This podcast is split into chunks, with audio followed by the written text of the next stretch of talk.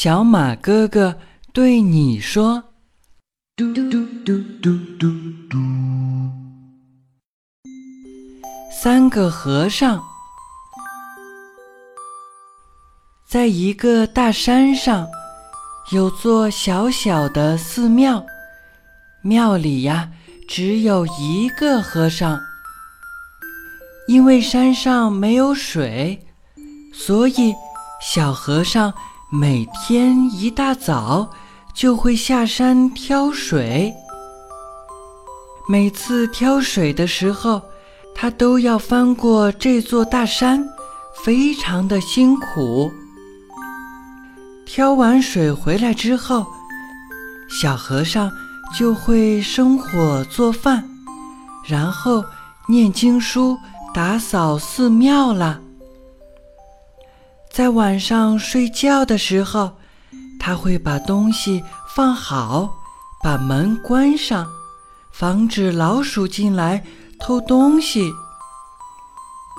没过多久，庙里来了一个高大的和尚。这个和尚刚进寺庙门，就喝光了寺庙里的半缸水。小和尚要他去挑水，高大的和尚呢，觉得自己一个人去太吃亏了，于是非要叫上小和尚一起去。可是庙里只有一个扁担，于是两个和尚决定把扁担放在两个人的肩膀上，水桶呢就放在。扁担中间的位置，每次只挑一桶水，这样两个人觉得自己都不吃亏了。再后来，寺庙里又来了一个胖和尚，于是小和尚和大高个和尚就叫胖和尚去挑水。胖和尚呢？倒是挑上来了两桶水，但是却不给另外两个和尚喝水。另外两个和尚呢，就把水桶和扁担收拾了起来。三个和尚就这样，谁也不理谁。山上没水了，大家就忍着不喝水。一天晚上。小老鼠悄悄地溜进寺庙里偷东西，一不小心打翻了桌子上的蜡烛。倒下的蜡烛把桌子上的东西烧光了。慢慢的，整间屋子都烧起了大火。三个和尚发现后，赶快齐心协力地把火扑灭了。他们三个这才发现团结的重要性，于是便开始团结起来，轮流下山挑水了。从这儿之后，山上再也没有缺过水了。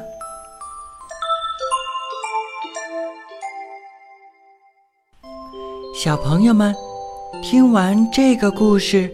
小马哥哥想对你说：小和尚们斤斤计较，不懂得付出，还不懂得团结，最终呢，谁也没有水喝。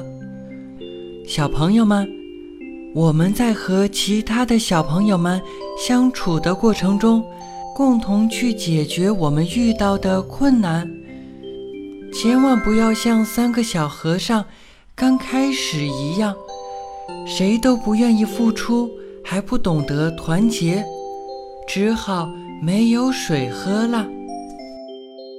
欢迎微信搜索“小马故事台”，收听小马哥哥更多有趣的儿童节目。我们明天见，晚安。